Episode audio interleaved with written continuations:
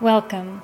I am your host, Christine, and this is the Self Esteem Truths Podcast, a podcast about discovering the truth about who we are, why we struggle, and how we can overcome. This podcast is designed to help you transform your life as we dive weekly into new questions about self esteem truths. Hi, I'm Christine, and this is episode 72. Today, I want to talk about how you approach tough situations, the tools and strategies you use or maybe don't use to get through those tough situations. I want you to think about the last time you had a tough situation that you were dealing with. And I want you to look at how you handled that situation, how you got through that situation, and more specifically, how you talked to yourself and encouraged yourself through that situation. Were you kind to yourself? Were you understanding and empathetic to the situation you were going through? Were you coming up with practical and helpful ways to make the situation manageable while also respecting whatever feelings were coming up for you during that situation? Were you being mean to yourself? Were you insulting yourself and putting yourself down? Were you bullying yourself, trying to convince yourself to ignore it, let it go, just deal with it already? What was your experience? Often as humans, we tend to forget how many things are actually taught to us or supposed to be taught to us. And we get stuck in this idea that whatever we experience or whatever we were taught is just reality and truth and just the way that it is. And that one belief right there that whatever you were taught or whatever you experienced is just the truth, is solidly the only way it can be, can be the most detrimental belief that you have. Our teachers are human and taught by other humans and fallible and more than likely have their own issues. So the lessons that they're teaching us need to be looked at and it needs to be checked whether or not the lessons that they taught are accurate and healthy and helpful, or if possibly they passed on bad information. One of the best things that you can do for yourself is start to question who taught you that specific belief? Who gave you this information? How did you determine that this experience was a good example of how all situations would or should play out. So today I want you to really consider that when we look at how you handle tough situations. As a child, you were taught how to handle tough situations. The question though is, were you taught a healthy way for handling tough situations? Or were you taught an unhealthy way for handling tough situations? You see, if a situation got tough and your parents told you to just handle it, stop bothering them, deal with it. It's not that big of a problem. Talk to them when you have a real problem. Chances are you were not taught a healthy, supportive way of handling tough situations.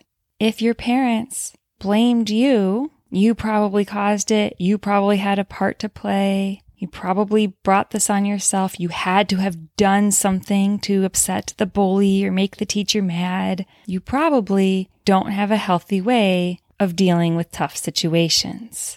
So I hope you're starting to look at how you handle tough situations and maybe see that the way that you're doing that isn't exactly the most loving and supportive and healthy way to get yourself through a situation as well as you possibly could. But again, keep in mind, it's okay if you don't have a healthy way of dealing with this right now because you weren't taught how to do that.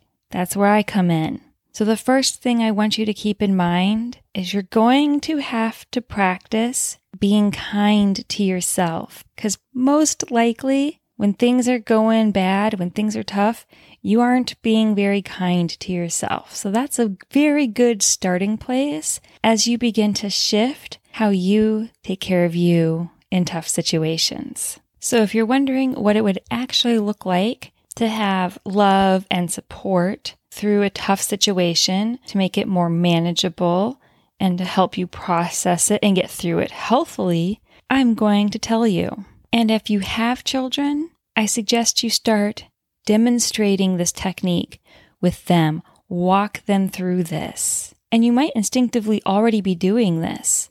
So if you are, kudos to you for that. Also turn that towards yourself. So the first thing is acknowledging that it is a tough situation. Whether it's a two year old who doesn't want to wear the red shoes, to a five year old who fell off a bike, to a 16 year old who got embarrassed at school, to whatever adult situation you are dealing with right now that feels really tough. They all can be treated the same. So we're going to say, yeah, that is tough. This is hard. This situation sucks. Acknowledge it. That's the first thing. The second thing, we're going to acknowledge what the want or need is. You don't want to wear those red shoes, do you? It hurts when we fall off our bike, doesn't it? Your boss is being really awful to you, and then you have to go home and deal with a partner who's being awful to you.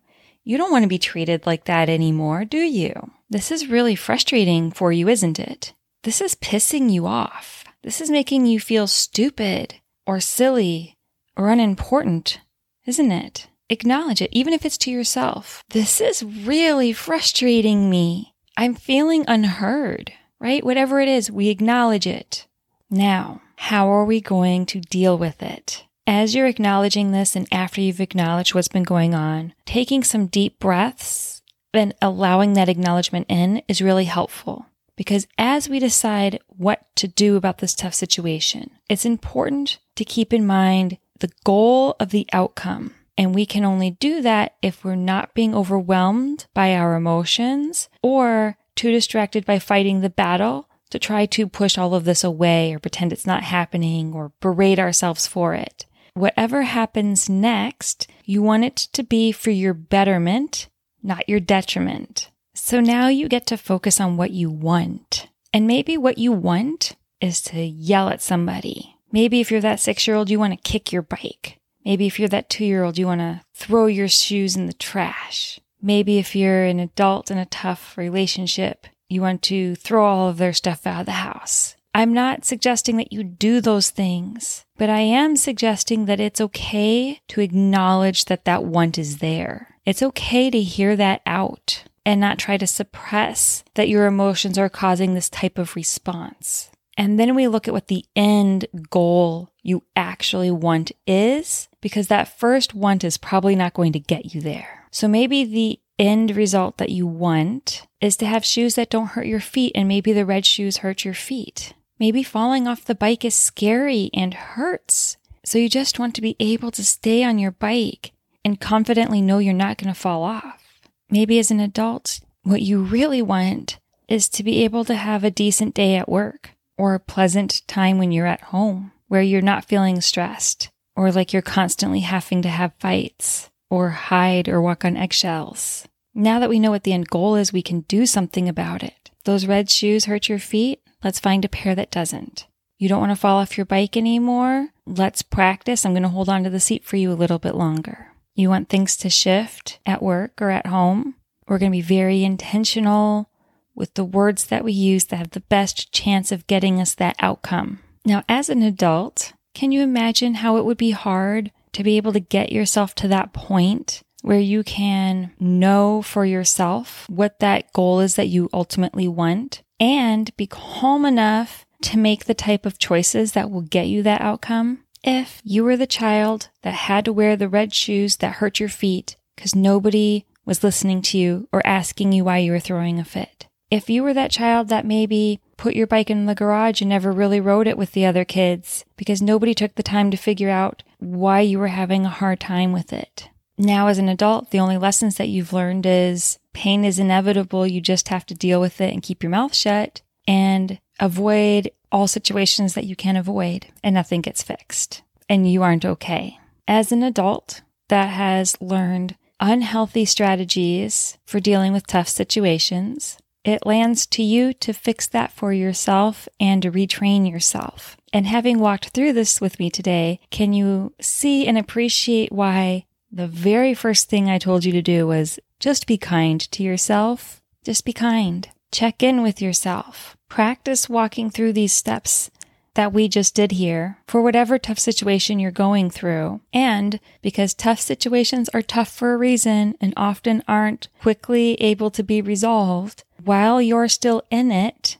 be encouraging, be kind, give yourself space to be heard and validated. Give yourself space to say to yourself what you really want, and then give yourself the space to figure out what your ultimate goal is and how you can get there. You have a lot of control in these situations, more than you know. You have choices, tons and tons of choices. Some of them might not feel like choices because of the fears or the lies that are holding you in place and keeping you hostage and making you feel like you have no choice or only a bad choice. But this is where it's really important to be kind to yourself and get curious and quite possibly, this might be an excellent time to work with a coach to help you find those other options that maybe you're having trouble seeing because finding solutions was not a skill you were taught. It may very well help you as you're starting to practice this to figure out that end result that you want and work your way backwards.